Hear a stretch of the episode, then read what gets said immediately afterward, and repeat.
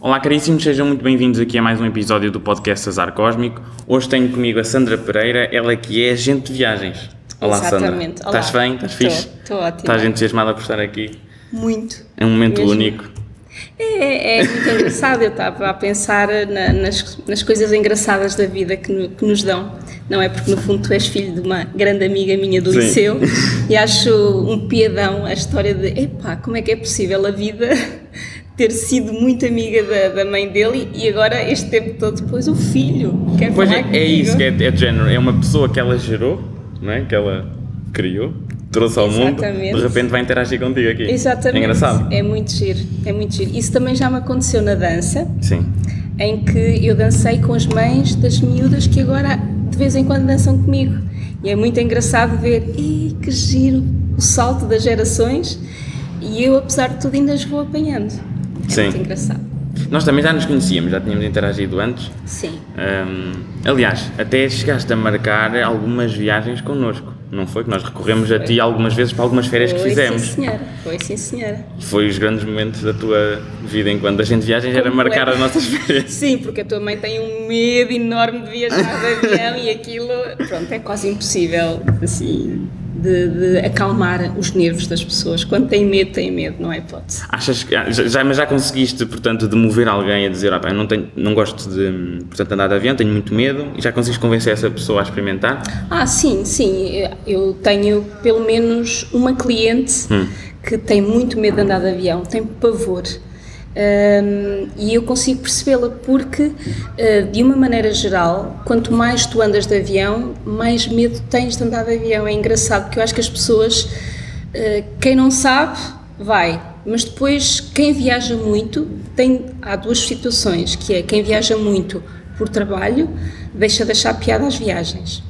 E quem viaja muito em lazer, claro que gosta imenso de, de, de conhecer, mas a viagem de avião muitas das vezes é o pior momento, porque começam a perceber-se de que, de, do que é efetivamente andar de avião. E, e, e eu tenho uma cliente que tem mesmo pavor, eu digo, toma qualquer coisa, nunca demove de não viajar, porque acho que aquilo é um momento, para uma coisa, é um momento pequeno, para uma coisa que será muito mais bem vivida, por isso não, que não seja o medo de andar de avião que impeça, que impeça de ir.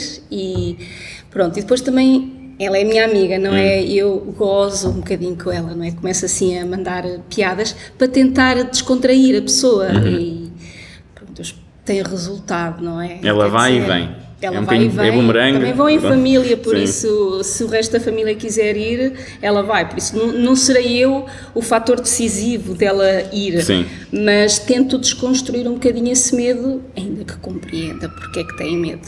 Pois, epá, eu nunca andei de avião, sim. por acaso nunca andei. Intuitivamente, eu, eu, eu também já falei disto aqui num outro episódio, que é, eu sinto que a aerodinâmica de um avião é muito... não é fácil de compreender, percebes? Eu, eu até, pronto, sou engenheiro, ou vou ser engenheiro, e aquilo, eu olho para um avião e eu, eu sentia mais confortável se o avião tipo, batesse as asas, estás a perceber? Tu olhas Sim. para aquilo, parece que vai cair. Vai cair. Uh, o que é mais é, por isso é que há muita gente que não gosta de viajar nas asas, hum. porque tu nas asas vais uh, sentindo as coisas, e como os aviões... A turbulência, uh, sim, sente-se mais? Sente-se um bocadinho mais, sim. Okay. E, e eu fiz uma viagem há uma semana atrás, uma viagem de duas horas, E, e não é coisa que me agrada muito, por isso eu imagino que é viagens intercontinentais de oito, nove horas, deve pois ser, é. Também os aviões são diferentes, porque já têm animação, já têm filmes, tu podes levar filmes para ver, okay. séries para ver, e isso é muito bom. Uh, mas uh, eu agora estou mais atenta à turbulência, porque ganhei mais medo. Pronto. E, e houve uma altura, eu estava na asa, e houve uma altura que eu senti algo a mexer e eu fiquei logo assim e vi as asas... Tem umas, umas palas, digamos assim, que movem e que deve ser conforme o vento e... Eu já, é, acho que já vi isso. E é muito engraçado porque que tu ouves... e ouves aquilo e... assim, dizem, dizem, eu acredito que seja uma... Um, são viagens muito seguras, mas há aviões e aviões, como há carros e carros, não é? Sim. A história de viajar de avião é mais seguro que andar de carro, a não ser que um engenheiro me prove isso, para mim, para mim é treta, não é? É a estatística uh, que diz. Acho, eu acho que é igual, assim, se tiver que acontecer, acontece, pois, não é? Eu acho que é mais o facto de tu não teres os pés no chão, hum. porque parece que os pés no chão te dão alguma segurança. E também acho que é porque as pessoas dependem mais delas, estão a conduzir e são elas que, se for preciso dar uma guinada para a esquerda, dão. Sim. Lá em cima, se acontece alguma coisa, elas estão entregues às pessoas que estão a comandar. É, porque aquela história Aquilo que eles tá. explicam do que é que tu tens que fazer em caso de emergência, olha, em primeiro lugar, mal ouves. Mal ouves porque a acústica não é boa, mal ouves porque não estás atento, porque estás muito mais entusiasmada com outras coisas. E sinceramente eu acho que numa situação de emergência tu não te vais lembrar de nada do que deves fazer. Vais gritar, vais agarrar alguém, vais rezar para que nada aconteça, porque acho que é preciso muito sangue frio para hum, atuar numa, numa situação dessas. Eles dizem, eles, eu, pelo menos nos filmes, eles dizem que a pessoa tem que se abaixar e fazer o brace, abraçar-se toda. Sim. Depois eu li uma coisa, não sei se tu sabes, mas é, eu li que eles dizem isso porque é a posição mais provável da pessoa conseguir partir o pescoço e morrer e não ficar hum, a sangrar lentamente se o avião... Uh, é, se, se o avião sei. se despenhar e tiver um acidente um bocado grave e a pessoa ficar toda espetada, se a pessoa Sim. estiver nesta posição, provavelmente parte do pescoço, quebra o oxigênio e morre. E então não está a morrer lentamente, a sofrer, toda espetada. Ou seja, aquilo do brace não é para te proteger, é para, na eventualidade de morrer, morres rapidamente, em vez de ter uma hemorragia. Eu acho que se, se tu, por acaso, eu acho o contrário, mas lá está. Isso foi uma coisa que eu li, eu podia saber, não sei. Não, não sei. Eu acho que se nós tivermos muita, tipo uma bola... provavelmente estamos a defender mais a, a proteger nós os órgãos. Sim, a proteger os Mas quando no tu impacto... cais, quando tu cais, por exemplo, quando se, há uma queda, sim. a tua tendência é fazeres isto. Sim, sim, sim. Uh, não sei. Não sabia que havia um lugar, de, mas há um lugar do morto no, no avião, não sei se sabes. Qual é que é? É logo à frente. É logo, é, é logo à frente, chamam-lhe o lugar do morto. Não te sei dizer bem qual é. Mas, mas há, mas há. Porque é o, é o local onde mais... A maior probabilidade de, de... E não é a pessoa que está a pilotar? Não. Ok. Não, não é, não é, não okay. é, não é. Mas, pá, a maioria das vezes aquilo corre bem, nós não, não é todos os dias estamos a ouvir casos. Aquilo... Eu só acho que se as pessoas têm receio devem tomar qualquer coisa ou para acalmar ou para dormir em caso de viagens longas, mas deve-se ir, né? Não olhar para trás por causa e, do ter medo. E, e, por exemplo, a nível de, de terrorismo, um, na altura quando aconteceu o ataque às Torres Gêmeas, às Torres Gêmeas em dois mil e um, Sim. Um, houve assim uma mudança de paradigma, houve. Um, houve. Sentiste isso também até mesmo no modo como as pessoas reagiam a marcar? Completamente. Primeiro, os níveis de segurança duplicaram, triplicaram, o que claro. seja. Um, o que eu acho é que é sempre, há de haver sempre uma maneira de... De prevaricar. Sim, pois. sim, porque hum, tudo é passível de, de, de, de ser arma, de, o que é certo é, é que eles conseguem, não é? Há casos que nós ouvimos falar, por exemplo, eu... Há, Há uns anos ouvi duas ou três crianças que foram parar a países diferentes, estavam menores não acompanhados e que embarcaram num avião diferente e que foram parar ao outro lado. E eu pensei assim, espera aí, isto não é possível, porque da maneira que as coisas decorrem no aeroporto, ainda por cima menores não acompanhados, que é preciso saber o nome de quem vai levar, quem vai buscar, contactos, tudo, como é que é possível uma criança entrar num avião diferente só se for lá embaixo?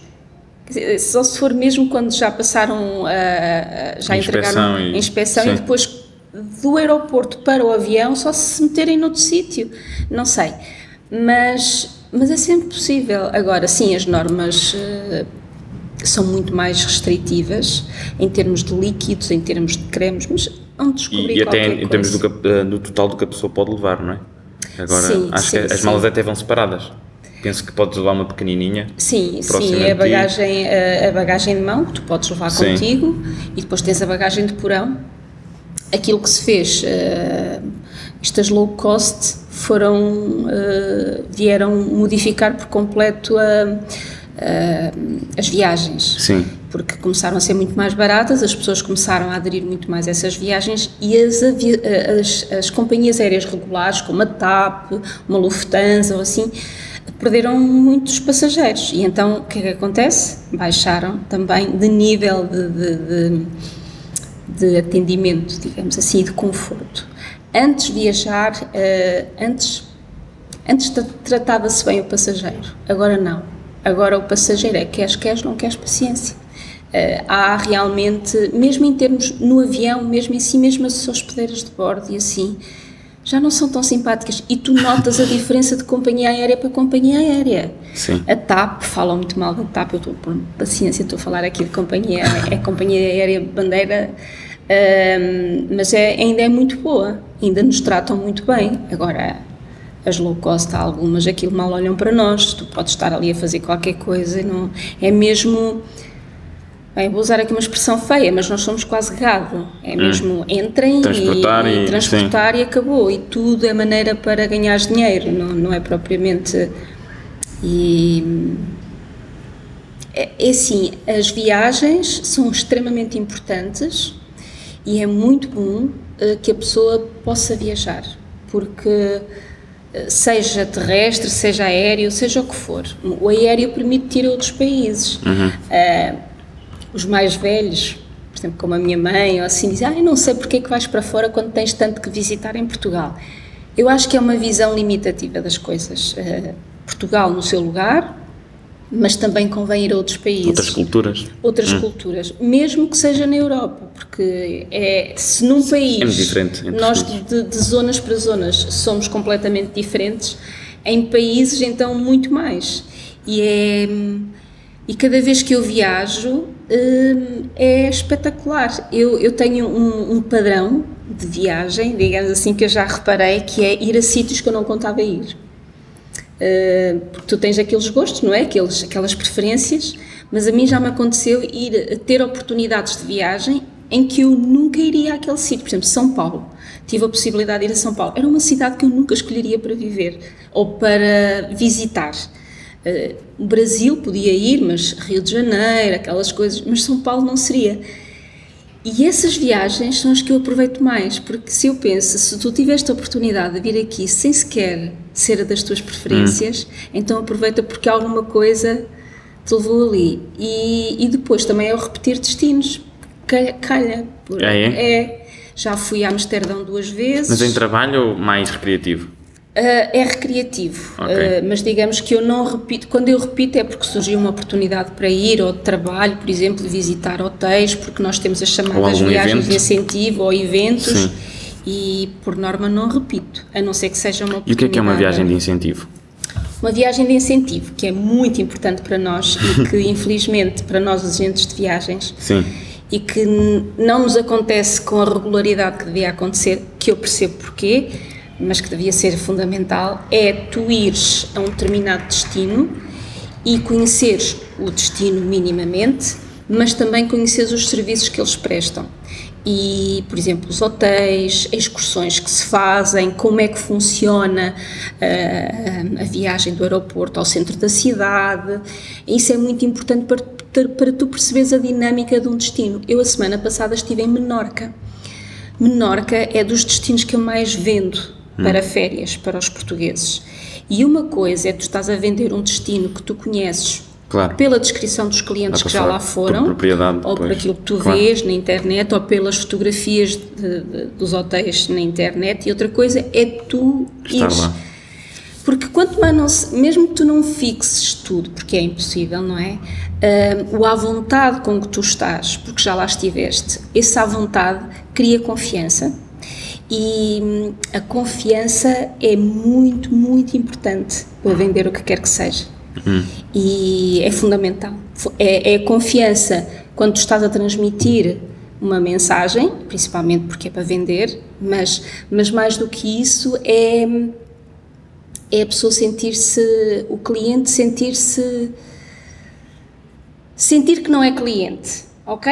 É, okay. é um bocado por aí, é tu estares ali a tentar vender algo que ele quer, mas que o cliente não perceba que tu queres vender, não te interessas por ele, o que tu queres é vender. Sim, sim, é um sim. bocadinho, é um bocadinho Então achas aí. que existe manipulação no teu trabalho, dissimulada, ou achas que não?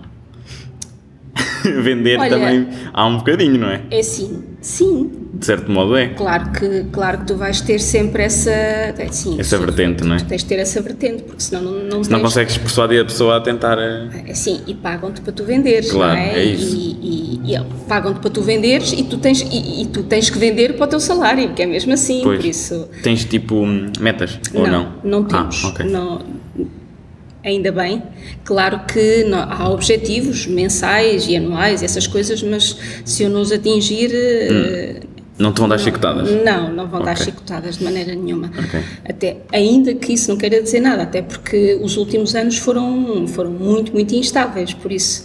Mas, mas eu sei de, de outros negócios em que, independentemente da crise, os objetivos são sempre cada vez maiores, pois. Não é? Mantiveram-se ou, ou aumentaram. Ou aumentaram.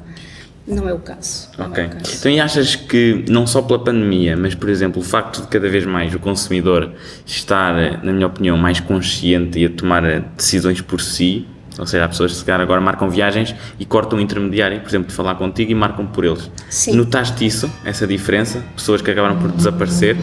Sim. Hum, sabes que eu costumo dizer, e não sou só eu, é... No, o nosso negócio, o grande concorrente, não são as outras agências, é a internet. Exato, pois, pois. Completamente. Um, e uma coisa é tu teres, é tu acabares o teu trabalho e chegares a casa e tens gosto em ir para a internet e pesquisar e estás as horas que bem entendes a tentar encontrar tudo. Eu não posso fazer isso, não é? Eu não posso estar horas de volta de um cliente. Eu tenho, eu tenho sete horas de trabalho, sete e pouco, e eu tenho que dividir por tudo aquilo que me aparece. O que acontece é que muitas das vezes, e, e, não, e, não, e não me custa admiti-lo, o cliente pode ter mais conhecimento que eu em termos de destinos e em Sim. termos de serviços. Agora, a dinâmica dos serviços em si é que muitas das vezes os clientes não percebem. Por exemplo, são capazes de ver uma viagem na internet, hum, se calhar nunca, não deves ter ouvido falar do que é vender bilhetes em separado, ou do que são escalas mínimas e máximas.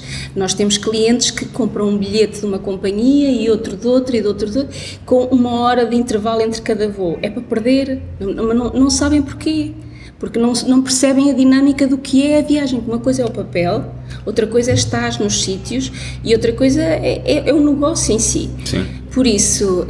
Hum, Sim, nós perdemos muito para a internet porque as pessoas têm tempo de pesquisar e quando são coisas pequenas, como viagens na Europa, as pessoas compram. Portugal, as pessoas, o alojamento em Portugal, raramente nós conseguimos vender porque, a não ser que seja alguém que não queira mesmo ter esse trabalho, as pessoas vão para os bookings e não sei quem reservam. E eu entendo, é super fácil de o fazer e... E, e mesmo quando tem más experiências, a mim só me custa isso, que é, quando há uma má experiência no, na internet, tudo é desculpável. Ah. E se for connosco, porque somos profissionais, uh, e muitas das vezes nem tem a ver connosco, porque se eu sou intermediária, isso. eu ajo na boa fé dos meus fornecedores, não é? Uh, não, não, não entendem uh, quando alguma coisa falha. É também porque na internet aquilo é, não há uma cara para culpar, não é? Não. Tens só uma agênciazinha, um número. Sim, um mas isso não, isso não invalida que as pessoas, mesmo assim, prefiram arriscar. Pois. Quando as diferenças são muito gritantes, eu vou-te ser franco, franca, quando as, as diferenças de preços são muito gritantes, eu consigo perceber, porque eu percebo o lado do consumidor. Uhum. Só, só gosto é que também compreendam o meu lado. E nós temos clientes assim, que compreendem perfeitamente isso. Quando as diferenças são muito grandes de preço, eu entendo. Quando não são, Uh, tenho pena, porque assim, uh, todos nós nos queixamos de como é que o mundo está, hum. uh, de, das coisas caras, de tudo, e então acho que há pequenas coisas, há pequenos valores que, que se ajudarem a, a, a, a gerar economia, estás a perceber, tu estás-me a dar trabalho, se me estás a dar trabalho, estás-me a, dar, a, a ganhar, e o dinheiro que eu ganhar eu vou empregá-lo noutra coisa, e hum. então... Somos pessoas que estamos a trabalhar para os nossos objetivos individuais, mas também a ajudar outros. Quando tu compras tudo na net, tu estás a contribuir para a redução de pessoas em trabalhos físicos, muitas das vezes. Sim. Isso é aquela, aquele dilemazinho que no espaço de há dez, quinze, vinte anos vai acontecer muito, especialmente na América, que é... a industrialização muito forte, até mesmo com inteligência artificial e robôs e por aí fora, que se calhar muitos operários fabris vão desaparecer completamente, que já não precisamos deles, vá, entre aspas, e depois é aquele problema de como é que vamos reafetivar estas pessoas, até porque se calhar já estão numa altura, pessoas de sessenta anos já não estão propriamente aptas ou com cabeça para vou aprender a programar, por ou exemplo. Ou emprego. Ou, exato, e depois é o, é o problema da bolha, mas depois também acho que isso acaba por acontecer em todas as fases, que é o progresso ao longo da história da humanidade aconteceu sempre com o choque violento. Nós, sim, se calhar é que estamos a vivê-lo agora. Eu acho que sim, não eu é? acho que estamos a viver um choque violento. Ontem fiz uma reserva para o Japão hum. e fui ver o hotel, dei várias sugestões de hotéis. Claro que uma pessoa vai muito ao Booking para ver o que é que as pessoas acham, e então no Japão é um destino um bocado difícil, e então estive a ver, e depois do cliente escolher o hotel, eu fui ver melhor o hotel. E uma coisa muito engraçada que eu vi, que dizia lá assim, quando tu abrias o site, dizia assim, o check-in é feito por um robô. Um assistente virtual. E eu fiquei... Eu tenho que dizer isto ao cliente, quer dizer, como é que é possível um check-in em que tu chegas, fazes a entrada no quarto, essas coisas todas, é feito por um robô? Eu acho que nós caminhamos para uma sociedade no futuro, já viste o filme do Wall-E? Uh, Wall-E, aquele robôzinho da que... Pixar, em que no futuro os humanos estão todos gordinhos. Não vi, não vi esse, eu vi a Inteligência Artificial do Spielberg, há uns valentes anos ah, atrás. Sim. E detestei. Eu acho que... Eu não vi esse, mas conheço mais ou menos e acho que há temas semelhantes. Porque a ideia no Wall-E é que os humanos evoluíram tanto, tanto, tanto, tanto, uh, o superconsumo continuou, demos cabo da Terra, dos recursos da Terra, então os humanos tiveram que ir para uma estação espacial. E eles foram. E de repente não precisam de fazer nada, porque estão mesmo super uh, sedentários, porque os robôs estão a fazer tudo por eles. Até lhes escovam os dentes, dão-lhes de comer à boca e isso tudo. Ou seja, no limite nós estamos todos a contribuir para a sociedade para que depois um dia... façam tudo por nós, pois. Tudo, mas eles depois, nem sequer trabalham, é, eles não fazem é. nada mesmo, mas tem que, haver uma maneira, tem que haver uma maneira de nós podermos existir. Houve, se me pagassem para eu, para eu viver em ócio, não, a questão é que é assim, maravilha. Não, a questão, a questão é que aí é, até acho que o valor da moeda iria desaparecer, porque os recursos eram trabalhados e produzidos por robôs e eles depois pois. também te davam. Porque okay. eles não têm, a não ser que, que é o que acontece okay, no filme, há uma rebelião do, dos robôs, a não ser que aconteça isso. Que é porque se tornam escravos dos humanos, sim, né? Porque eles, a inteligência artificial pode evoluir, mas eu também não sei até que ponto isso é mesmo ficção científica ou poderá ser possível. Sabes que eu acho que para nós evoluirmos na vida, mesmo que não calquemos as outras pessoas, hum. uh, uh, vai haver sempre os, benefici- os que beneficiam e os que não beneficiam. E, e nós, sim, como humanos, temos tendência para a explorar. Às vezes mesmo inconscientemente, uh, e, e eu acho que isso acaba por, acaba sempre, a, a tua vida facilitada é às custas sempre de alguém que, por exemplo, tu teres muita roupa barata, comprada na Zara e onde quer que seja. Foram meninos é na Índia. Na Índia, ou no Bangladesh, sim, ou na China, ou o que seja. E, muitas das, e o problema é que as coisas estão tão encadeadas que tu, mesmo que queiras evitar isso ou que queiras ter algum cuidado, que é o meu caso, que eu tento ter esse cuidado, mas eu não posso ter sempre. E porquê?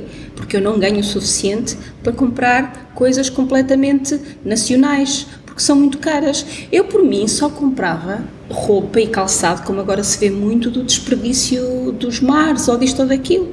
Só que quando tu vais ver o preço dessas coisas, e não estou a dizer que o preço não seja justo, porque, sim, mas é muito caro para o meu bolso, e então eu mesmo que queira evitar ou não contribuir, que é, não, eu não evito nada, eu não contribuir para a escravatura de crianças que não são crianças, porque deixaram de ser crianças quase, porque trabalhar, não sabem o que é viver, uh, custa muito. Ainda voltando um bocadinho atrás disso, uh, acho muito interessante, há um filme muito engraçado que hum. é do, do Seinfeld, não sei se conheces o é um comediante, sim. Ele fez um filme, para aí que se calhar já tem uns quinze, vinte anos, meu Deus, que se chama A Vida de uma Abelha, e que é precisamente quando as abelhas entram em greve. Isso é de animação? É de animação. Ah, eu vi, Só eu que vi. Isso é um filme para adultos. Eu já vi. E eu acho esse filme maravilhoso, porque uma coisa tão simples, o que é que aconteceu? A engrenagem parou toda por causa de uma abelha, de uma abelha depois que depois várias. da rebelião que ele conseguiu motivá-las a todas para processar os humanos no tribunal. Exatamente, e é, e é um bocadinho por aí. É um bocadinho a cena estranha desse filme é que a abelha desenvolve uma relação amorosa como humana. não é? Isso já não me lembro muito bem, mas, é. mas acho que sim. Ah, isso, acho essa que é sim. a parte mais estranha do filme. Pois, na altura eu, eu vi como quando era uma criancinha mesmo. Eu estava a ver e eu, isso não faz sentido nenhum. Pois, mas a outra vi, parte achei interessante. Eu já vi, já vi como, como adulta e, e nesse aspecto acho que é, é mesmo isso. Nós temos que contribuir porque... Uh, e, e agora estava-me a lembrar de outra coisa qualquer e já me passou. Muito interessante na dinâmica que é de tu conviveres com Sim. outras pessoas. Mas em só... relação ao que estavas a dizer, da, essencialmente da igualdade, e nós Sim. estamos, ou seja, nós na vida acabamos sempre por, uh, não é calcar como estavas a dizer, mas há sempre um bocadinho de que para alguém ir um bocadinho mais longe, houve pessoas que ficaram um bocadinho para trás e isso tudo. O que eu acho é que nós, ainda que trabalhemos no, no geral para a tal, o, o chavão da igualdade, eu acho que está, é contra a nossa natureza alcançarmos e ficarmos mesmo na igualdade, contra a natureza humana, porque imagina, desde que tu nasces, tu, tu estás mesmo subconscientemente a trabalhar para a desigualdade. Por exemplo, quando vais para um desporto, tu não queres que toda a gente faça os sete segundos nos cem metros a correr, tu vais tentar os seis segundos e noventa e nove para, para ganhar aos outros. Eu acho Sim. que essa mentalidade acaba por passar para quase tudo e para quase toda a gente, mesmo que no subconsciente, em pequenas decisões, tu, as pessoas tentam sempre encontrar atalhos, encontrar, Sim. não é? O equil... Na minha opinião, o equilíbrio de uma vida hum. é tu seres competitivo, mas seres humano. Exato, Acho sim. muito interessante tu quereres ser o melhor de todos, mas quando não podes ser, mas saberes dizer não vou ser porque, por exemplo, houve alguém que numa corrida, não é? Tu querias naquela corrida chegar aos seis e noventa e nove, mas houve alguém que caiu, um colega teu que caiu, se aleijou, e tu em vez de correres para os seis e noventa e nove vais buscá-lo e vais acompanhá-lo até lá. Ah, eu percebo, eu percebo. Mas achas que o Usain Bolt ia fazer isso? O desportivismo é muito bonito. O achas... desportivismo é qualquer coisa de maravilhoso. Mas achas que o Usain Bolt ia fazer isso na altura, no pico, se um amigo dele... Esse cabo da rótula, achas que ele ia voltar sim, atrás? Eu, eu acho que não. Eu, Até porque ele nem o via. Ele caiu e já estava lá sim. no fundo. É só sete segundos. Depende, depende das pessoas. O Bolt não, porque eu, eu não, não, não sou propriamente... Não, nunca gostei muito do Bolt. Não? Não gostavas quando ele fazia aquelas dancinhas no início? Não. Aquele show-off? Não, não, não, não. O Bolt é o mais conhecido. Sim. Por isso é que é a minha referência. De... Sim, sim. Gostava, gosto muito do Michael Phelps. É isso, agora é a referência da, da natação, não Michael Phelps. Acho. Um, Já não consigo olhar da mesma forma para a ginástica artística e rítmica e assim, adoro ver aquilo. Lá está. A partir do momento... O conhecimento é muito chato. Às vezes o conhecimento, quando se diz que o ignorante é o feliz, eu sei que isso é, é ser radical, mas em muita coisa eu consigo perceber esta Sim, afirmação. não há preocupações. Não, não há preocupações. E quando tu te informas das coisas, depois é muito chato, porque já não consegues ver as mesmas coisas da mesma maneira. Eu adoro ginástica rítmica e adoro uh, aquelas... tudo o que seja apresentações desportivas. Mas vi, eu sabia que já havia problemas nesse sentido, só que não sabia como, e um dia vi dois documentários sobre uh, as, as, as ginastas norte-americanas, Uh, o que elas sofriam. A Simone Biles, por exemplo. Uma das últimas, Essa. uma das últimas, porque isto já tem muitos anos. Hum. E agora, por muito que eu veja aquilo e ache aquilo espetacular, uh, eu já não consigo apreciar da mesma maneira, porque muitas delas estão ali com um sorriso feito e, e pronto, e, e é o que é. Não é? É porque e, estes esportistas de topo estão... É diariamente, muitas vezes até mais do que as oito horas que se calhar a maioria das pessoas trabalha. Podemos ir à nossa portuguesa, à Vanessa... Agora não sei o... Vanessa Gonçalves, acho eu. De que? Qual do triatlo, do triatlo, que era, é. que era na natação, atletismo, e agora falha-me outro. Ela, ela já deixou de há algum tempo. Ela eu conheço era... a Patrícia Mamona, mas ela não é de teatro, é do... Penso que é salto. É o é triplo salto. Sim. O triplo salto. Essa é uma uh, gosta. Sim, sim, mas a Vanessa... já abandonou há algum tempo e ela, ela ganhou uma data de medalhas e depois teve um, uma depressão profunda, porque... Pois é, e depois deixam de ter aquele ritmo louco, dez, onze, doze horas, tudo dedicado ali, até mesmo o, a parte da alimentação, o dormir, sim, está sim, tudo incorporado, sim. A vida deles é toda à volta daquilo, mas a cem por cento. Ela, a questão não foi essa, sim. É porque ela ainda estava no ativo, ela não, foi, ela não deixou uh, o desporto, ela estava no ativo e o que é que acontece? Esses desportistas, muitos deles, que no início se dedicam cem por cento a tudo e, e entende-se o gosto, mas depois pode haver ali momentos em que tu olhas para o, as pessoas da tua idade e que têm uma vida completamente diferente e tu até gostarias de ser um bocadinho assim. E, e ela teve esse momento, só que, nesse, só que quando sentiu isso, não lhe foi permitido usufruir disso. Hum. e pronto, e ela não conseguiu gerir e entrou numa depressão profunda e hoje, uh, pronto, acho que a coisa não está a cem por cento, não sei bem, mas, mas pronto. E não achas que nós, enquanto seres humanos, somos eternamente insatisfeitos? Somos. Porque, por exemplo, se calhar as pessoas, essas outras pessoas que estavas a referir, que tinham uma vida diferente, também olhavam para ela e pensavam, quem me dera estar ali a tentar receber umas medalhas e tal, não é? Nós idealizamos muito os outros. E também, muitas vezes, nós temos o caminho da A a Z, mas não queremos percorrê-lo, não é? Só queremos já a parte final da glória e das medalhas, mas depois aquele... Aquela dedicação pelo meio às vezes... Eu sei que, eu sei que é um é? clichê e as pessoas não gostam dos clichês, mas os clichês têm muita verdade e a questão do... é mais importante o caminho do que a, do que, do que a meta com o tempo... Ou seja, achas que o caminho é mesmo útil mesmo que tu não alcances a meta? Ah, sim, sim. É. Aí, porque, aí, mas aí dói, não é? Até porque muitas das vezes a meta, depois de, as metas podem mudar.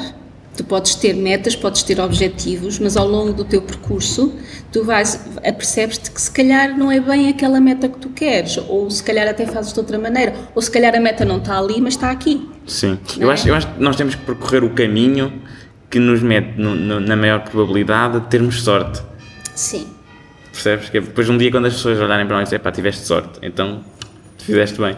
É, é porque, é, olha, ainda hoje vi uma, uma coisa muito engraçada que era, que era, era o que tu planeias e o que efetivamente acontece. Sim.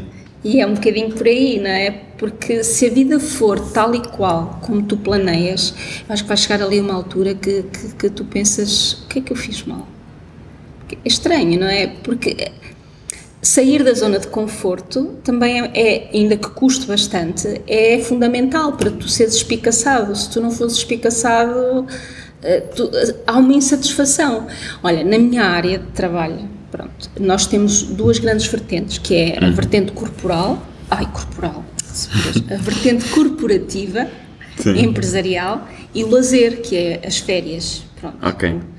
Um, clientes diferentes que aparecem com ideias diferentes, trabalhas com empresas, pronto, são viagens de negócios, pronto, é, é diferente uh, e enquanto que tu na, no lazer tens que ter alguma psicologia para perceber o que é que o cliente quer, de movê-lo para algum sítio que ele até goste muito mas que não seja uh, adequado, não hum. é? Por exemplo, se, se, uma, um casal com duas crianças pequeninas uh, querem praia, eu não vou metê-las uh, sei lá, não vou metê-las em Paris, por exemplo, isto, isto é, é uma coisa estranha, é, não, tenho não é um bom exemplo, mas para ir ver o Louvre. Tu tens que saber, tens que saber gerir, se alguém quer descanso, tu tens que dar, tens que dar nesse sentido, adequado para isso. As crianças são um barómetro muito importante para decidir umas férias, porque tu tens que uh, animar as crianças, porque visitar, as crianças cansam-se, nem é não gostarem, as crianças cansam-se e é natural, é tudo muito mais lento.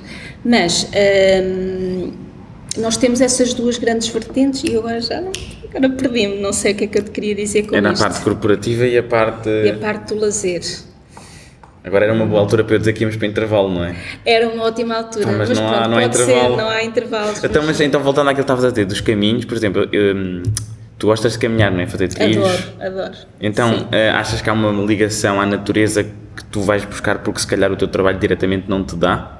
Enquanto estás no escritório a trabalhar? Uh, sim. Sentes mais essa dicotomia, essa falta da natureza? Uh, eu acho que o trabalho pode ter sido uma das razões, mas não foi a única. Okay. Porque eu gosto muito de natureza, uh, mas não fazia trilhos uh, dia, uh, semanalmente. Gostava de ir uh, e de repente há um ano atrás tive a possibilidade de fazer um ou dois trilhos e o bichinho ficou lá e comecei a fazer os trilhos, mas, e voltamos aqui ao, ao fundamental que são as pessoas, uhum. uh, o que é que aconteceu nos trilhos? Eu conheci gente que gostei bastante e que, fui, e, e que fomos fazendo os mesmos trilhos e criou-se amizade. Por isso os trilhos contribuíram para eu voltar a um contacto mais mais regular com a natureza, mas se não fossem as pessoas que estavam ligadas aos trilhos, se calhar não faria tantos trilhos como estou a fazer. Por isso, nós precisamos de momentos a sós e dos nossos, mas as pessoas e o, e, e o estar com pessoas e o falar com pessoas é, é fundamental, é fundamental.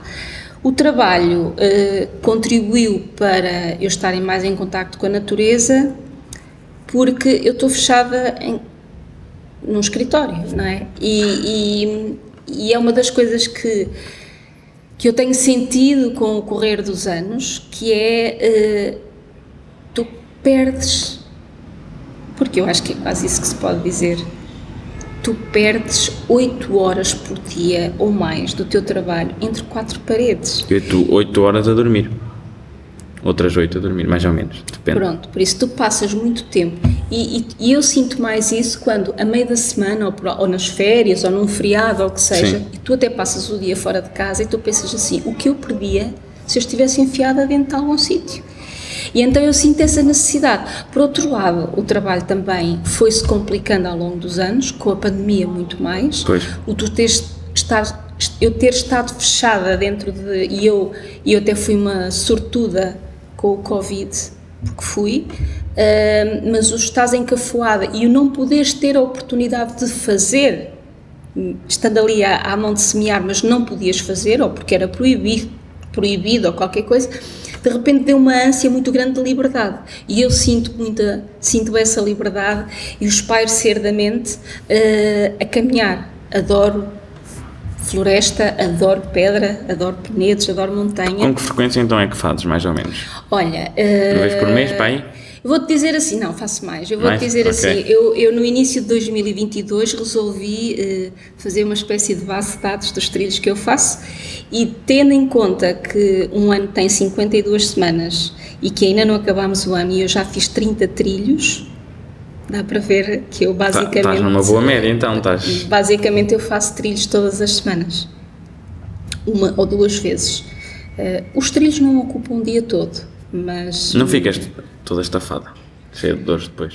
Uh, olha, fico, mas não é por causa dos trilhos. Uh, eu, há cerca de um mês uh, eu tive algum, tenho tido alguns problemas que ainda não estão bem identificados em termos de... de que, que é, hum. uh, mas eu fazia um trilho na boa e no dia seguinte não, não tinha grandes coisas, até porque eu tenho alguma preparação física, eu faço dança, não é?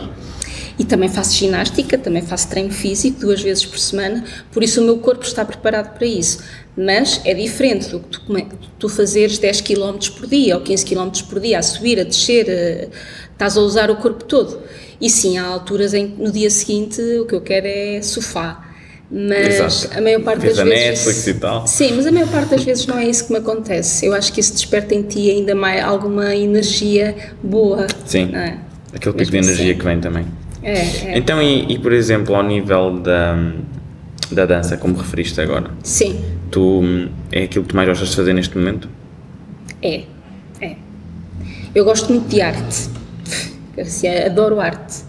Uh, e, e desde pequenina que eu sempre tive um, ali um, uma veia de drama queen, como eu digo, sempre gostei muito da representação, sempre gostei muito do mundo da televisão, aliás, eu sou daquele tempo de ir para o espelho com, com uma escova e fazer de conta que era locutora de televisão, que na altura em que eu nasci ainda havia locutoras de televisão, já não eram só as voz-offs. E, e eu sonhava com isso e até muito tarde, aliás, até à universidade, eu queria ser... Tinha essa ideia de querer... Tinha essa ideia de querer ser atriz, só que naquela altura era, era completamente diferente, agora os pais quase que incentivam os miúdos a irem hum. e, e uh, o mundo do audio, audiovisual, não é?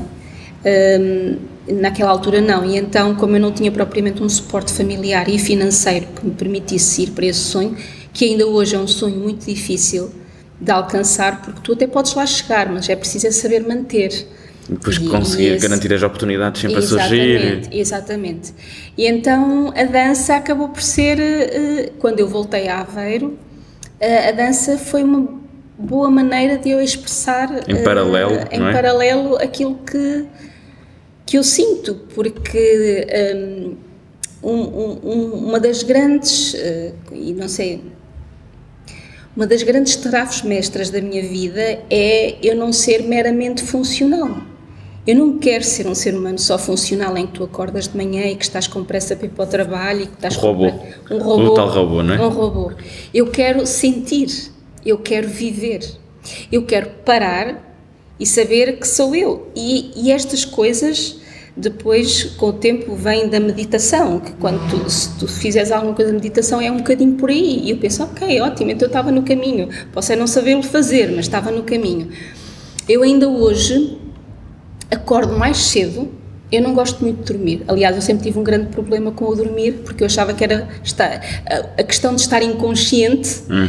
uh, metia muita confusão, que é, tu estás inconsciente durante oito horas, tu não, não te sentes durante oito horas. Sim, quando eu era novo também achava, não, até sou velho, mas quando eu era muito, muito criancinha achava que era uma perda de tempo.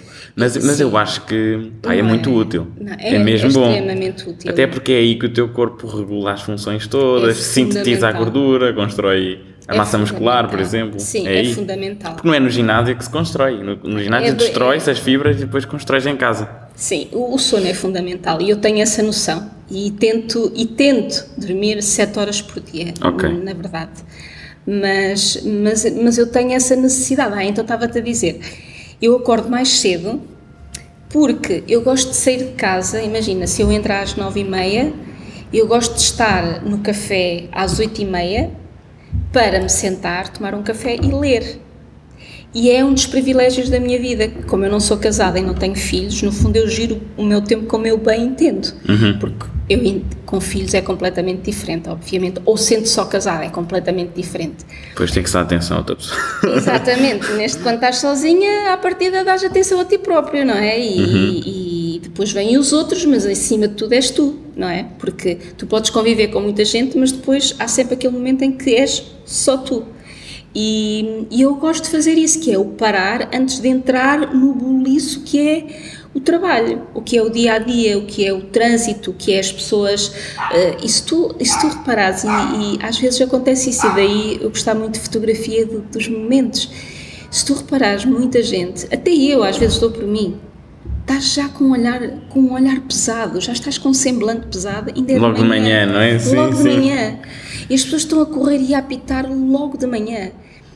E é... E tu não notas que isso acontece mais à medida que as pessoas progridem na vida? Porque, por exemplo, um jovem de dez anitos, ele acorda de manhã, é tal coisa, a questão da ignorância. Cheio de energia, cheio de pica, feliz porque até vai para, para a escola, vai aprender. Isso são as responsabilidades, é, não é? É isso. Eu, eu, quando era mais nova, lembro-me de ver os adultos, não é? E dizer assim, eu quando for adulta não quero ser assim. Quer continuar, quer pois, ser exato. adulta, temos com que aquele espírito de criança. Aquela chama não podemos deixar sim, apagar, não é? Sim. Pois eu também não e quero. É, só que às vezes tu és apanhada na, na curva. Pois às é, vezes és apanhada. E, e, e começas a pensar no que disseste e pensas, eu, eu pensei, não quero, mas estou. E é preciso mudar força isso. De vontade, não é? E por isso, sim, por isso é que eu acho que hum, teres aquela alegria interior dentro de ti, acho que é das coisas mais difíceis de tu manteres toda a tua vida. Hum. Uh, e a criança em nós é mesmo isso, é, é, é tu fazeres coisas estúpidas, que não têm que ser más, mas se fazeres brincadeiras, fazeres... Te, oh, olha, vou-te dizer o que é que eu tive, sabes o que é que eu tive a fazer lá em baixo? Então. Aquele espelho enorme, giríssimo que está ali, tive a tirar fotografias com imposições malucas. E eu acho, isso, eu acho isso bom, sabes? Eu olhar para um espelho, ter, olha, isto era até engraçado fazer uma coisa destas, e fazeres, e não teres, não pensares, ai, credo, já és uma mulher tão adulta, que fazes isso, estás com essas coisas, que coisas... Não, é, é ires, é, é, é vibrares naquele momento, é, é, sei lá, dás uma cambalhota, não é? Eu na dança faço cambalhotas, tu fazias cambalhotas na boa, não é? Tu fazes cam... As crianças não ligam, porquê? Porque também ainda não têm a... o cérebro completamente desenvolvido para dar... o risco e para o medo e aquelas sim, coisas exato. todas. Sabes que eu comecei a dar cambalhotas primeiro foi na água. Eu não, eu não conseguia fazer cá, cá fora, mas aprendi na água e depois na água aprendi mais cá, cá fora, na altura em educação física. Exato. Metia-me um bocadinho de medo, por acaso. Aquilo parece que não, mas nós demos um mau jeito para nos magoar o pescoço. E então, eu, eu aprendi na água e depois falei com a professora de Educação Física a dizer, pá, eu não sei fazer assim, mas sei na natação. E ela, ah, mas é a mesma coisa, os braços é que têm de estar numa posição é, diferente, mas é. eu, eu fiz. Mas, por exemplo, para trás já me recusei a fazer, na altura recusei. Pois. Para trás mete muito medo, porque o peso ao momento fica todo aqui sim, atrás e eu tenho sim. mesmo medo. Pois, e tu já começas a ter consciência de que tens é, uma é. vida pela frente e que não, não, e não, não quero ter uma escoliose aqui manufaturada por mim, fogo. Olha, na dança, na dança isso é muito bom, porque o, o meu professor de dança, ele é, é, faz muitas coisas de chão e de rolamentos e, e quase acrobáticos, pronto, não vou dizer que se... é, é um exagero dizer que é acrobacia, mas faz muita coisa assim engraçada, e é muito fixe. Eu gosto mesmo, porque é mesmo, é o que eu costumo dizer, que é o aldrabar o tempo, ou aldrabar aquilo que é suposto, que é uma mulher adulta, um homem adulto já não consegue fazer determinadas coisas porque o corpo não permite. Ok, se calhar não permite fazer cem por cento bem, mas se permite fazer cinquenta por cento, porque é que eu não hei de fazê-lo? E então isso é muito bom, que é, tu sabes que o corpo ainda reage a muita coisa, o corpo e a mente. E... é como os gregos diziam, não é? Mente sem corpo são. É, um bocadinho por aí, é um bocadinho. Então, e tu, para estimulares a mente, vês séries, vês filmes? Eu, para estimular a mente... Ou só lês? Uh, não, ah. eu, para estimular a mente, é a natureza. Sim. E a arte, para mim. Okay. Ler, fotografar, uh, ver séries, uh, cinema... Qual é que foi a última série que viste? Ai, meu Deus, a última série... Série mais recente, se calhar é difícil. Já foi há muitos anos? Não, não foi há muitos anos, sabes, é que agora uma pessoa, eu esqueço muito facilmente das coisas. Gostas das, das plataformas de streaming? Gosto. Tens, tens quais? Tenho a Netflix, tenho a H B O. Tens a Disney Plus ou não? Não, não tenho, não tenho, até porque eu para a Netflix e para a H B O, então a H B O mal, eu, mal vejo. A Mas... H B O tem uns, uns, umas coisas um bocadinho polidinhas, um bocadinho diferente. É, por isso é que eu escolhi, uh, por isso é que eu tenho essas duas. A Disney, a Disney Plus já me lembrei, mas depois penso, tu não tens tempo para ver, por isso não, não vale a pena. Ah, mas estava-me a tentar lembrar de uma última série que eu tenha visto, não, não, não. Agora de momento não... Então não foi nada assim que te marcou? Se calhar não, provavelmente não, é? não provavelmente Nós afastamos não. da mente aquilo que não interessa. É, é agora, por incrível que pareça, estava-me a lembrar de uma série que eu vi, que não é definitivamente das minhas preferidas, que era Unorthodox, que era sobre uma, uma rapariga que, que judia e que basicamente queria fugir da vida que é, que é o, cas, o casamento, casamento combinado, aquela, toda aquela religião, não estudar. No caso dela, estava muito condicionada, e o que foi ela sair desse estigma... Hum, Pronto. Eu, acima de tudo, gosto muito de ver coisas que, que são al, quase que além da vida, que, que são, são histórias de pessoas que se... Que, que, como é que se diz? Que se, suplant, não é? que se ultrapassam elas próprias, que parece que a vida vai ser naquele caminho e que depois a vida delas dá um volte-face, ou que elas próprias lutam para isso. E tu, mas tu gostas de apostar mais em coisas assim reais e não propriamente... sei lá, franchises, ficção científica, essas coisas, não é? Pois, sim. Então, não... imagina, eu vou dizer aqui alguns franchises e tu vais dizer se conheces e se já viste alguns. Ok. Olha, Guerra dos Tronos. Sim, vi até... Aquilo tem quantas temporadas? Tem oito, a série original. Pronto, então eu acho que vi até à quarta. A quarta é a melhor. Pronto, eu acho que vi até à quarta, a quinta desiludiu-me e depois deixei de ver. E eu explico porquê. Adorei a história, adorei, adorei, adorei. Aquela expectativa, aquela coisa de... chateia um bocadinho, que é... Quem é que fica no trono? Não, então. é assim, é, um, é uma dicotomia, que é... Eu, eu gosto de ver, uh, eu gosto de realidade, eu gosto de coisas diferentes. Mas quando aparece um dragão ficavas nervosa? Mas, não, não, não, nem era isso. Aquela história de morrerem... Qualquer, qualquer personagem podia morrer, podia morrer. Sim. Era interessante, mas ao mesmo tempo tu procuras na ficção algum conforto. E ainda que eu gosto do desconforto, eu não sei se por isso é que eu não vejo coisas de máfia, porque aquilo é muito... Os Sopranos, que toda a gente fala maravilhas dos Sopranos, o Narcos, que toda a gente fala maravilhas... Narcos é fixe. Pronto, eu não consigo ver, não? Porque aquilo, como é de drogas, como é aquelas mortes uh, muito gráficas, tu vês aquilo tudo... Pá, olha, no Narcos tem uma cena incrível em que é o Pablo Escobar, e depois eu fui ver e é verdade. Ele tirou, quando era o homem mais procurado do mundo, na altura na Colômbia e nos Estados Unidos, ele tirou uma foto... em frente à Casa Branca. Não sei se conhece esta foto. Não. Está lá ele a sorrir assim, tiraram-lhe uma foto, e o homem mais procurado do mundo estava literalmente à porta de casa deles. Pois. É, acho tá. que é, é daquelas coisas. Provavelmente deve ser das melhores fotos de sempre. Sim, acho que sim. Acho que isso é brutal. Não é? É mesmo louco. Mas eu, para ver essa cena e ter que estar a ver montes de mortes e disto e daquilo, é. chateia-me é um bocadinho. Mas olha que é, um, é uma performance incrível do senhor que faz de Pablo Escobar. Ele é espetacular. Ele é espetacular. Conheces? Conheço. E adoro atores. É brasileiro, ele? Ele é brasileiro, e estava-me a tentar lembrar do nome. Eu também, mas estava a escapar. Não, não sei, mas ele é excelente, é. E ele conseguiu fugir às telenovelas, porque eu vi uma novela ou duas com ele, mas ele, assim como outros atores brasileiros, conseguiram escapar um bocadinho e dedicar-se mais ao cinema, e, sim, sim, sim. E, são, e são muito bons, mas esse ator é fabuloso. E eu gosto muito de atores, adoro atores secundários. Um, ai, aquele, ai meu Deus, ele tem um nome muito complicado. O filme, um dos filmes que eu mais gostei até hoje foi o ah, o nome é complicado, Missouri, uh, as, que era com a um, minha Nossa Senhora, Three Billboards Outside Ebbing, Missouri. Eu fui grande rei, cheguei lá só com uma palavra, tens que admitir. Vês? É Três Cartazes à Beira da Estrada, é isso, em português. É isso, é um dos meus filmes preferidos de sempre. E, e qual é que é o ator que queres? Que é o que eu digo. É o secundário, que é o. É o secundário. Aquele. Woody Harrelson? Não, não, é que está muito está bem. Está lá também. Esse é o outro, é o polícia. O polícia é o outro? Ai, eu gosto tanto. Olha, esse senhor aparece no Homem de Ferro dois. Sim. Estou a tentar lembrar-me, pá. E ele fez uma série fabulosa que foi o Fosse, que era um coreógrafo. Uh, eu gosto imenso de musicais. Uh, e esse, esse ator, oh meu Deus, como é que ele se chama? Ele é espetacular. É, Não, é, é, esse é um grande ator. Ele, é, ele, pá, ele aparece no Homem de Ferro dois, é um, ele é um dos vilões. E também fez de Jeb Bush no filme do Vice, em que o Christian Bale ficou muito gordinho. Olha, esse é outro grande ator, o Christian, o Christian Bale. Bale. Esse é um camaleão. Ele, ele, ele, visto o Maquinista. O Maquinista, ele está ridiculamente anorético, uma coisa mesmo louca, muito fininho. E depois, depois um ano depois, Batman. Sim, sim, mas um ano depois, Batman já musculado. Entretanto, tem outras transformações em que rapa o cabelo, deixa crescer uma barba louca. Agora, ele fez o Vice o... cresceu, ficou super gordo. Exatamente. Nesse filme, careca e tal. Mas tem... ele estava à cabo da saúde dele às custas disso. Sim, ele, mas ele diz que já parou. Ele diz que já vai parar, por causa de, em respeito até às filhas, por causa do exemplo. E também sim, porque quer longevidade para estar o máximo tempo com a família. Sim, então sim, agora sim, todas as modificações que ele fizer vai ser ou à cara de rapar cenas, sim, ou então... Uh, prostética, portanto podem aplicar-lhe prostética para ele parecer mais sim, velho.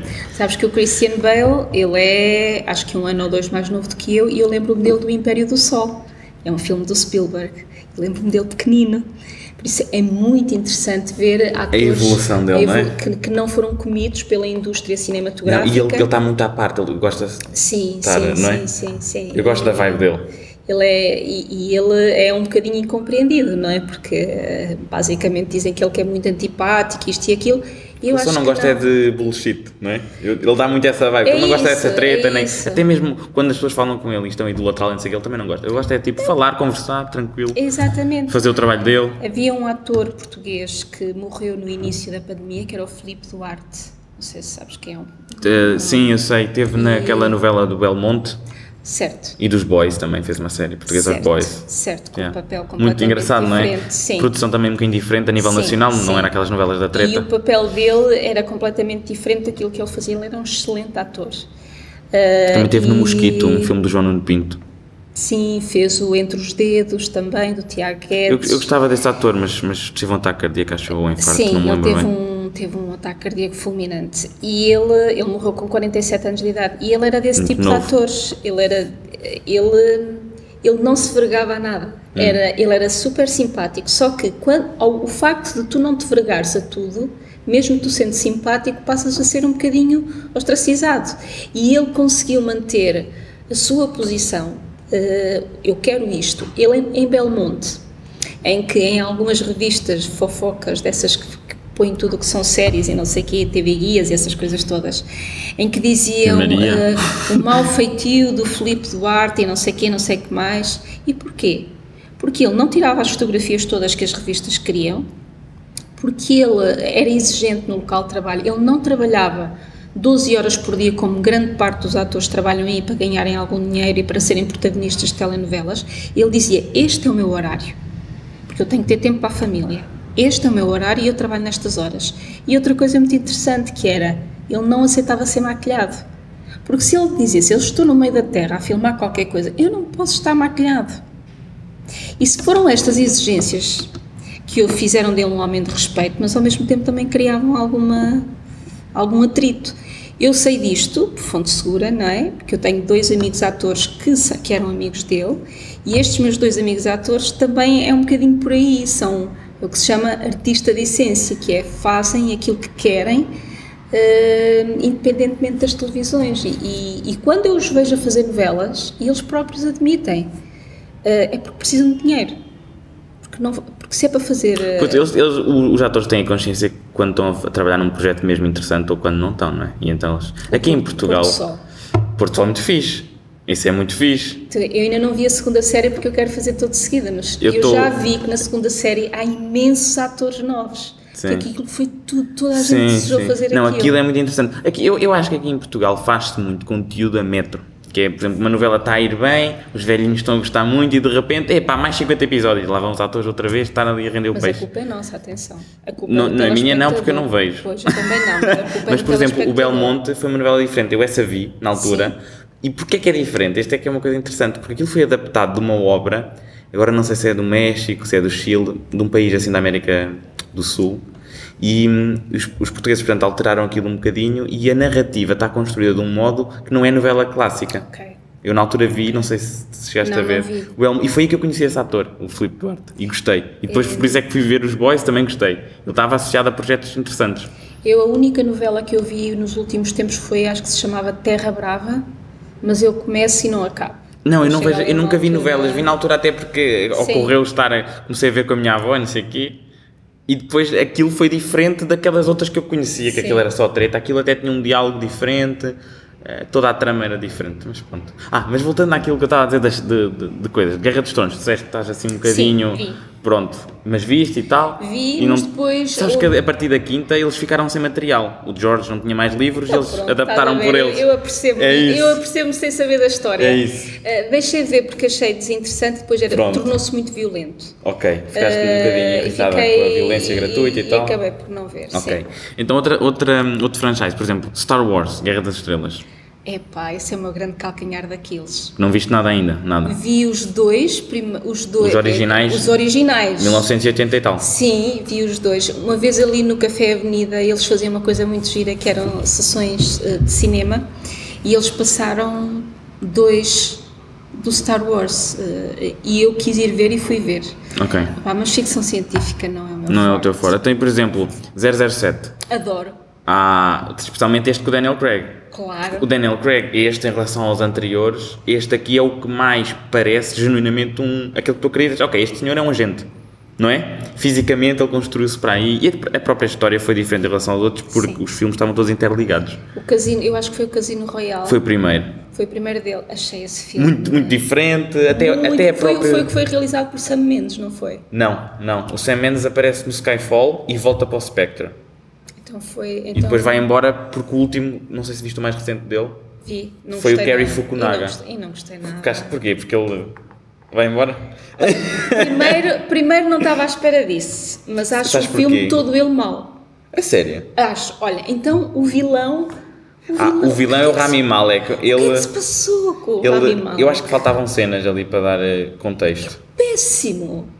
Aquilo é da coisa mais estereotipada. O, o, entrou o Javier Bardem, não foi? Foi Javier Bardem, dois. não, não. O Javier Bardem aparece no, no Skyfall. Outro. Ok, pronto, outro, outro papel. Aparece é outro senhor, que é o que aparece no Spectre, que é o Christoph Waltz. Ah, tão bom esse ator. E ele aparece lá e ele morre rapidamente. Django Unchained, Quentin ah, Tarantino. Yeah, yeah. O Django é muito Uau. bom, o Tarantino é muito bom. Sim, sim, Uau. tudo o que é do Tarantino. Então, Uau. tu gostas do Tarantino-verse, tipo, o universo que o Tarantino gosta. Gosto, gosto, gosto. Até a violência dele, pronto, enfim. Então, Once Upon a Time foi o filme que eu menos gostei, do In Hollywood. Porque tem menos violência. Tem menos violência, mas tem um Leonardo DiCaprio perfeito. Perfeito, mas o, para mim o Leo... Eu, foi o Django Unchained. Ah, aí. Sabes que aquela cena em que ele está... Já, sabes o que é que eu vou dizer, não sabes? Quando ele, quando, quando ele, ele se corta, está lá, penso eu, que é com um, um copo, ele corta-se e depois aquele sangue dele é verdadeiro e ele continua, o Tarantino queria cortar, mas ele continuou, e eles estavam tipo assim a ver o que é que acontecia e ele utiliza o sangue dele para meter na cara da, da atriz que está a fazer de escrava. Fabuloso. Foi mesmo fabuloso. Louco, não foi? Foi, foi. E, e aquele take foi o que ficou, o Tarantino disse nem, nem precisava de fazer outro. Sim, ele é muito bom. Muito, muito, muito bom. E sabias que ele estava com dificuldades entre takes, porque eles lá dizem a N-word com muita frequência e são agressivos a nível do racismo com muita frequência, e ele estava com dificuldade Acredito. em dizer. E o, o Samuel L. Jackson puxou-o ao lado e disse, e disse assim, motherfucker, tens que dizer isto, isto é só Tuesday para nós. Sim. E então eles, pá, ele numa entrevista estava a dizer que lhe custava, porque sabia que era representação, mas era difícil, estava rodeado de muitas pessoas afrodescendentes e, e estava a sentir-se meio que, quase que no, naquele headspace da, da personagem que ele estava a desempenhar sim, e estava a incomodá-lo. Sim. E o Samuel L. Jackson é muito fixe, sempre muito porreiro, e ele disse que... Até porque o Samuel L. Jackson já defendeu muitas vezes o, o Tarantino, porque lá, o Tarantino às vezes é acusado de ser uma pessoa racista, uma pessoa assim, xenófoba e tal, mas não, porque o que ele... Acho que é importante nós percebermos que a arte que a pessoa está a produzir em nada reflete o que a pessoa pode pensar. E, até, e mais uma coisa, como é que podemos acusar o Tarantino de fazer isso quando até nos filmes dele... Por exemplo, nesse do Django, ele mete o Django como o claro vencedor no final, ou seja, não, não tem qualquer tipo de Sim, preconceito. É, fabuloso, é muito fixe. Só há uma coisa que me incomoda nos filmes, que, então, é, é, que é o uso de animais. E agora, os animais. Isso, às vezes são percebes? C G I agora, são pois, ainda computador. Bem, ainda bem, uh, mas digo, nem é usar os... Também, mas acima de tudo, cenas de violências com animais. Uh, hum. Custa-me... Nesse aspecto, opa, não sei. Às vezes pode ser brincadeira, mas a música intensa parece que é violência. Também são truques de edição, também nunca se sabe. Sim, sim, e o bom do cinema é isso. É isso. Sabes que eu fiz uma curta-metragem há uns anos atrás, então. uh, que for, foi feita em Albergaria à Velha, que é um, é um músico e professor e, e, pronto, e cineasta que se chama Joaquim Pavão. Hum. E ele fez uma curta-metragem sobre um clássico grego, da, da, da Antígona. E eu fui fazer figuração, eu e outras da dança fomos fazer figuração, e eu tive o enorme privilégio de ver magia à minha frente, que era ver uma filmagem uh, e ele pedia para fazer determinadas coisas e tu ficas, assim, mas tu vais fazer isto e como é que isto depois fica na, na, em cena?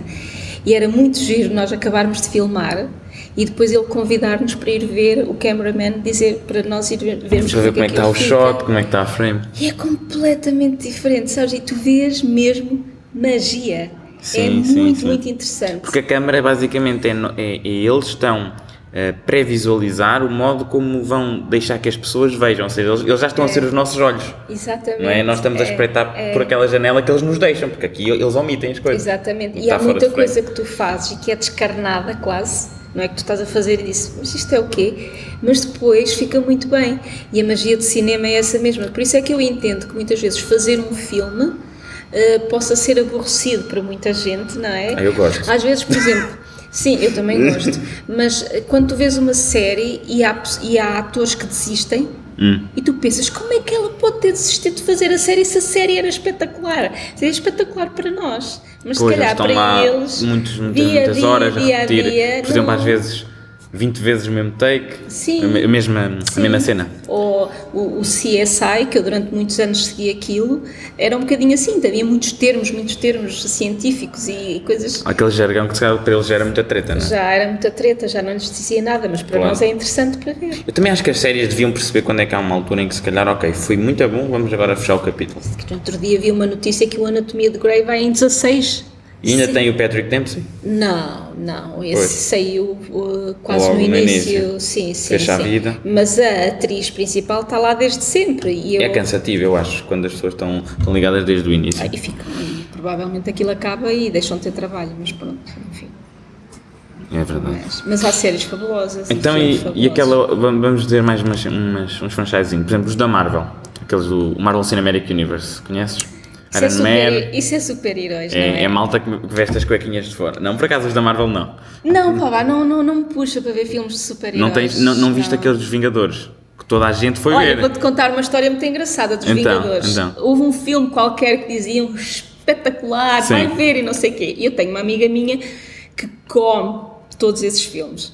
E eu pedi-lhe um conselho assim, olha, o que então houve lá? Posso ir ver esse filme? Esse filme é fixe? O que é que tu achas? Achas que eu posso ir ver esse sem ver os outros para trás? Eu acho que não, eu acho que não me estou a enganar no filme. E ela, Guerra do Infinito? E ela, não, não me perguntes okay, nomes, tá e ela só me disse assim, sim, podes ir ver, mas em primeiro vê, vê todos os outros para trás. Até quantos são? dezanove. Acho que eu estou a exagerar, mas eram um monte de eu. Não, não, és capaz de não estar, se for o que eu estou a pensar. Mas, mas ela aí então um, foi uma má amiga, porque a Marvel, a Marvel faz uma coisa muito interessante, que é, pelo menos até aí fazia, Uh, ajudava as duas pessoas, quem anda a acompanhar tudo desde o início e quem entra ali a seco. O, a Guerra do Infinito podias ver na boa, sem saber nada de nada, porque eles okay. fazem ali a introdução das personagens, tu rapidamente percebes como é que elas são, o que é que elas pensam e tal. Okay. Não ias gostar tanto porque quem Sim. está a acompanhar a jornada dá mais pica. Mas sabe, tu ias gostar na mesma. Eu vi, sabes, um dos últimos que eu vi, vi o Wonder Woman. Isso é da D C. Um. É da, ah, pois, de outra, de outra não, consigo, não, não consegues consigo, separar. Não, não então para ti o Super-Homem e o Homem de Ferro são melhores amigos. Não são. Eu sei que não, não. São coisas diferentes. São, são de, ah. Eu estava a te enganar. Ah, um é da okay, Marvel okay. e outra é do, do D C. Não, Super-Homem, opá, vi com o Christopher Reeve, não é? Sim, o Ori, um mais dos não, mais e já vi, e já vi mais uns recente. mais recentes. O Man of Steel. Uh, não, esse não vi. Não, é o Henry Cavill, muito mais musculado. Estamos a falar de uma ah, pessoa... Com esse ator, então se calhar vou ver. Mas vi, tive o azar de ver o... Eu vou-te dizer, tive o azar de ver o Batman com o George Clooney. Ah, isso é o Bat Nipples, porque ele tem mamilos, não é? No, no não fato. sei, tem, não tem, sei, mas é o, até o próprio George Clooney admite que, que deu cabo daquilo. Uh, e, e pronto, e tive azar, mas tenho os filmes para ver, atenção, em D V D, que eu não sei quando é que eu vou ver aquilo, mas tenho os filmes, porque sei que o Batman é assim uma coisa... O, o do Christopher Nolan, vê a trilogia do Christopher Nolan, pronto, com o Christian é Bale. É isso que eu tenho, é, é exatamente. Isso. Olha, até por causa da, da performance, não só dele, como também do Heath Ledger, por exemplo, quando, quando ele fez de Joker. Pois, esse, pronto, olha, lá está, eu não sei porque o Heath Ledger não era definitivamente um dos meus atores favoritos, mas, ele, mas a morte dele chocou-me bastante. Sim. E então basicamente eu não consigo ver filmes com ele. Ah, mas tens que ver este. Eu sei. Tens que fazer um favor ainda a ti cima, mesma. Ainda, ainda por cima, porque eu acho que o filme contribuiu para a morte dele, porque ele bateu mal com essa, com essa personagem, e acho que foi isso que... Ele, ele fez method acting, porque ele, ele não...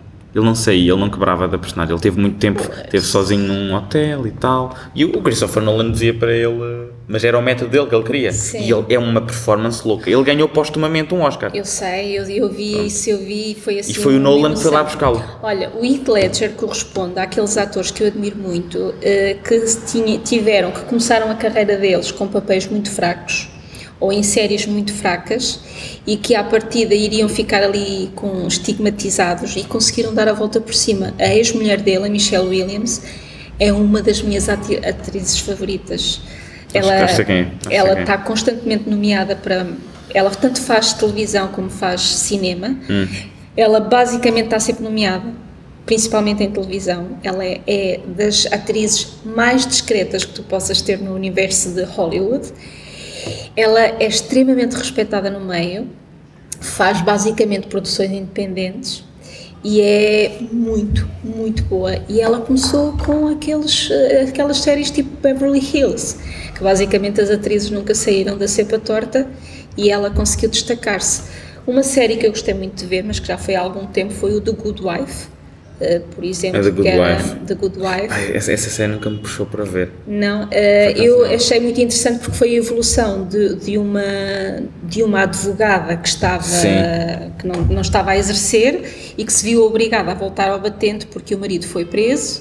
Uh, e é muito interessante porque eles são sete, sete temporadas, ver a evolução da personagem, personagem, desde uma mulher apagada e quase ingênua, para alguém que se tornou basicamente não má, mas extremamente manipuladora e, e ciente pois, dos jogos. Pois, porque às vezes a vida também pode dar essa pressão, empurrar a, a pessoa. E a série estava muito bem construída. Então recomendas? Achas que eu vou gostar? Acho. Se tu gostares, se tu gostares de bom texto... Gosto. Pronto, se tu gostares de diálogos intrincados... De, de, de, ah, então se calhar vou gostar. É que, sabes que eu não tinha ideia, sabes o que é que eu achava? Eu também sim. não vi na altura quando via, eu achei que era uma série assim muito de...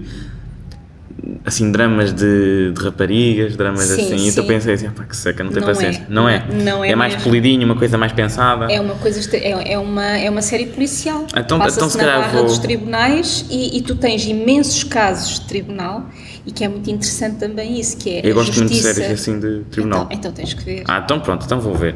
Tens que ver. Vou ver. Sabes quem é o Aaron Sorkin?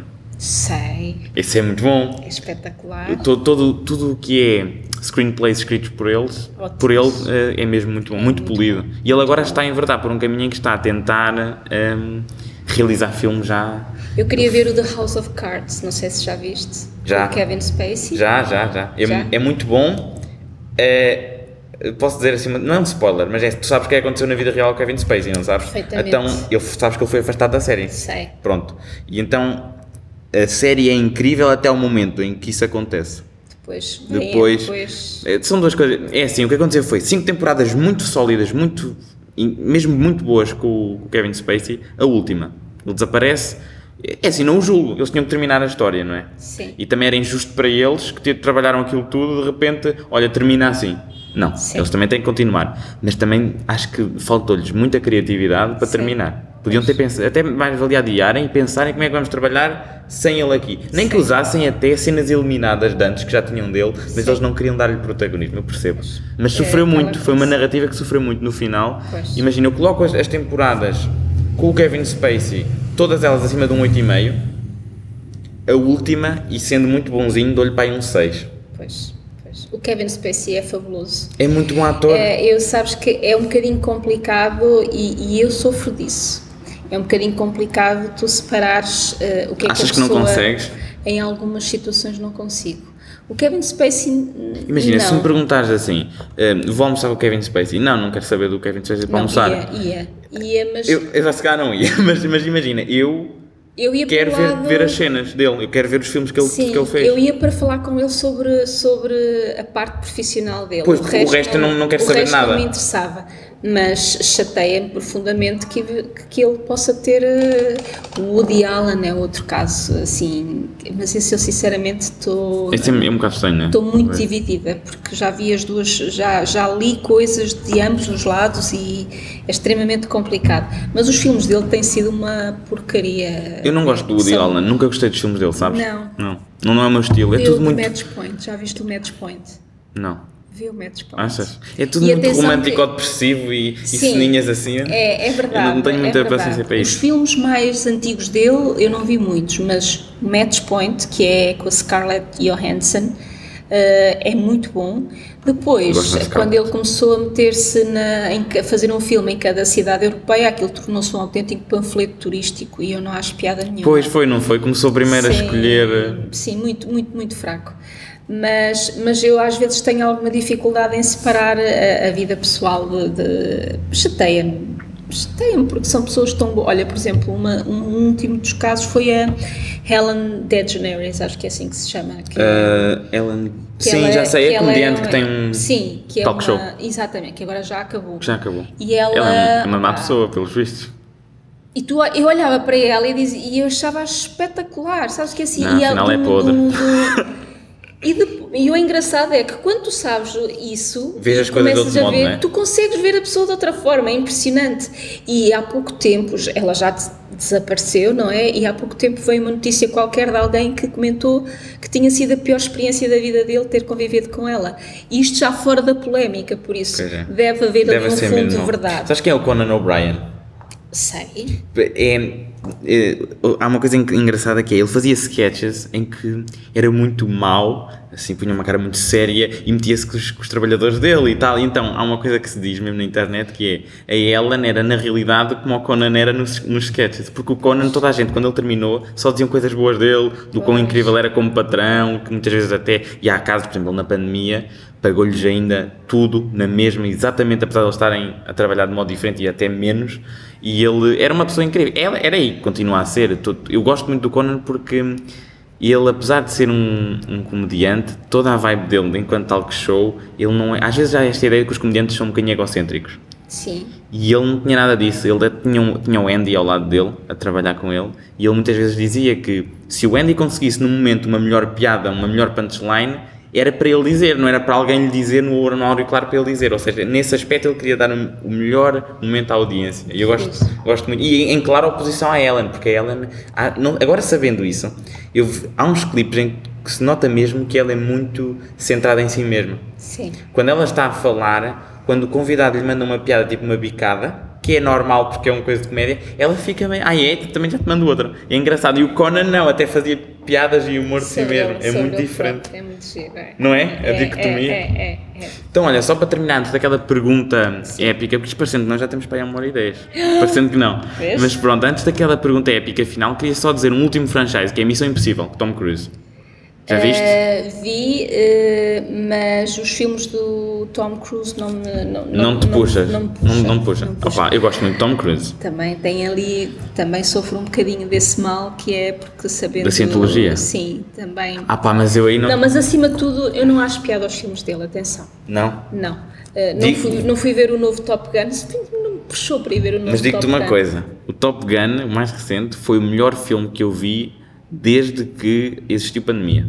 É. E eu, olha que eu tenho andado a ver filmes no cinema, os recentes, mas o Top Gun Maverick foi a melhor experiência no cinema que eu tive. Até ele é um, uma pessoa dedicada de tal maneira incrível. Sim, e há outra coisa, uh, independentemente disso, ele acho que é uma excelente pessoa. É, é, é, é, o, é o realismo e tudo o que ele faz e mesmo a camera crew a trabalhar sim, e tal, sim, sim, só que ele é muito que, exigente. Sim, mas eu nem falo profissionalmente, falo mesmo na vida pessoal dele, hum. tirando a questão familiar uh, e, e da cientologia, ele acho que é uma pessoa muito boa mesmo. Já há, há relatos de pessoas que em acidentes e coisas e assim, em que ele as salvou.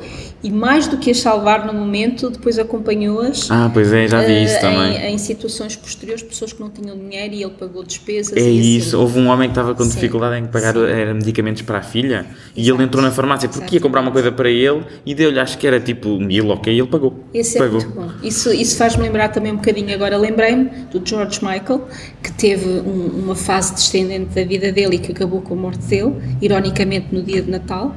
Uh, e, e eu achava que ele estava completamente, pronto, esquecido e depois com a morte dele veio-se a saber que ele, durante muitos anos, uh, ele ajudou uh, famílias e associações, ele, ele continuava a ganhar muito bem, uh, uhum. e, só que ele exigia que fosse tudo em segredo, claro. Por isso ele estava numa fase má e mesmo assim e ajudava e isso até podia ser algo que pudesse ir para as revistas e sei lá. E então, e ele ajudava muitas pessoas e eu acho muito bonito quando os, as pessoas conhecidas fazem algo, mas que não, que não, que não, se, não se sabe. O Cristiano Ronaldo também é um bocadinho assim. Há muita coisa boa que ele faz e que não se sabe. E porque também quando se sabe, eles também estão sujeitos a muita crítica depois. É porque não deu mais. Também há, ou também então há muito é, isso. Porque é que apareces na televisão? Porque é aquela história, eu ajudo e publicito que ajudo. Sim, também. Um um mas, mas muitas vezes a decisão não passa por eles. Às vezes é o, os, os agentes que querem, não, pá, ajudas, mas também ganhas aquele boost de popularidade. Sim, também sei, é engraçado. Sei. Mas pronto, Sandra, olha, gostei muito da conversa. Vou agora fazer aquela pergunta incrível que é o que é que é um azar cósmico. Vou explicar às pessoas que se calhar estão a ouvir pela primeira vez. Portanto, um azar cósmico é o quê? É um acontecimento que não, não é necessariamente mau, pode ser bom. Simplesmente ele acontece apesar de ter uma improbabilidade tremenda associada, ou seja, algo muito difícil de acontecer, mas que efetivamente aconteceu. Portanto, Sandra, qual é que é o teu azar cósmico? Eu espero que seja considerado um azar cósmico, porque é, é, acima de tudo é algo muito improvável, okay. um, ainda que possa perfeitamente acontecer. Eu já tinha falado contigo que achava muito interessante a realidade que parecia ficção, uhum. não é? Porque nós, nós associamos a ficção a algo extraordinário que na, nas nossas vidas não acontece, mas a no, as nossas vidas têm situações muito caricatas que quase que podiam ser filmes, não é? Verdadeiros filmes ou verdadeiras cenas. E eu basicamente o que eu posso contar assim de experiência única na minha vida, espero que se enquadre, foi uh, eu, eu já passeei para ir ver peças de teatro. Eu já fui a Londres hum. uh, com o propósito de ir ver uma peça de teatro com o Ralph Fiennes. Ah. Uh, e está tá com o Daniel Craig no, no filme James Bond. Sim, espetacular. Pronto, não é o melhor papel dele, mas pronto. mas pronto. E então um, eu tinha ficado desempregada na altura e ofereci-me a mim mesma uma viagem até Londres. Ia ficar em casa de uma amiga, de uma conhecida da dança, era cunhada de uma amiga minha. Um, e ela ofereceu-me alojamento, o que era ótimo, que só tinha que pagar a viagem e, e, e porque o alojamento é muito caro. E então eu aproveitei uma semana de férias com o intuito de ir ver essa peça de teatro, porque era o Ralph Fiennes e eu queria ver o Ralph Fiennes ao vivo. E, e depois também comprei um, um bilhete para ir ver um musical uh, em Londres, porque eu adoro musicais, seja teatro, seja cinema, adoro musicais.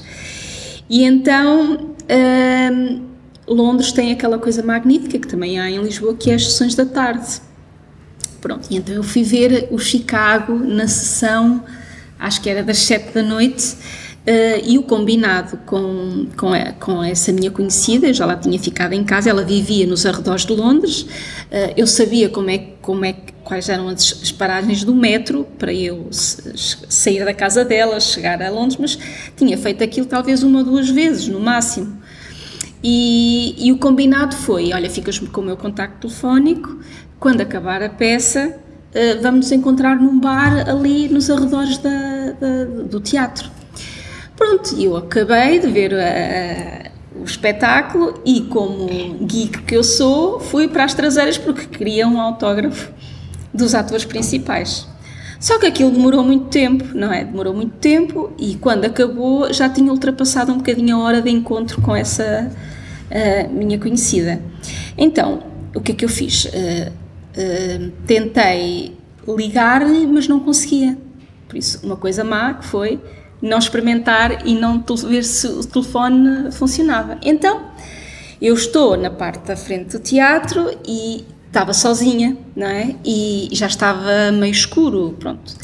E então eu pensei, ora bem, eu, eu senti-me logo na altura, eu tive dois grandes sentimentos, que foi, uh, eu parece que estou numa cena de filme, uhum. porque isto vai, vai decorrer de uma maneira assim um bocadinho estranha, mas sabia também que iria acabar bem, não me expliques porquê, mas tinha a nítida sensação que ia ser daquelas cenas mirabolantes, mas com um final feliz. E então pensei, eu estou aqui sozinha, não devo estar sozinha, os roubos, aquelas coisas, e então eu estava à porta do teatro a tentar ligar, a ver, e disse, mas eu não convém dar a, a dar a entender que estou aqui sozinha, então o que é que eu fiz?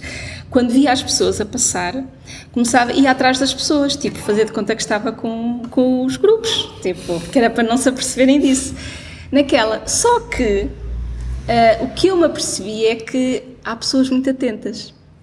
E então, numa dessas vezes em que eu estava, porque eu no fundo comecei, a minha primeira ideia foi, vais ficar aqui, uhum. porque é melhor estás num ponto e se as pessoas vierem ter contigo, tu estás aqui do que, do que saíres.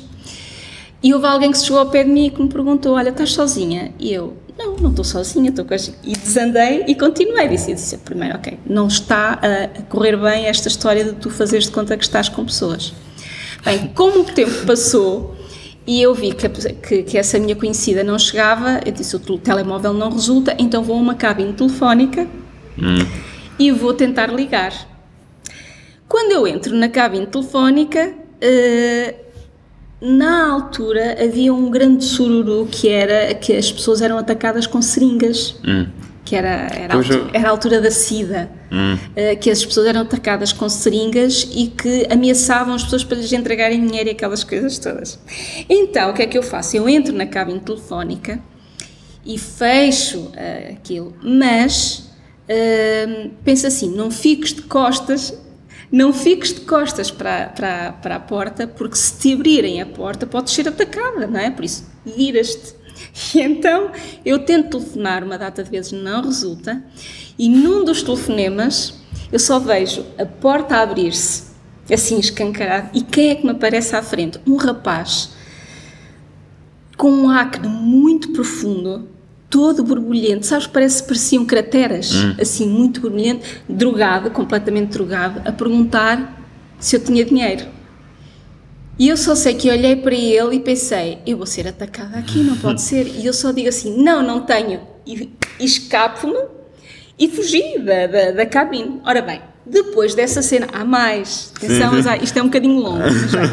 Depois dessa cena eu pensei, ora bem, tu não podes ficar aqui, não podes. Uh, vais apanhar...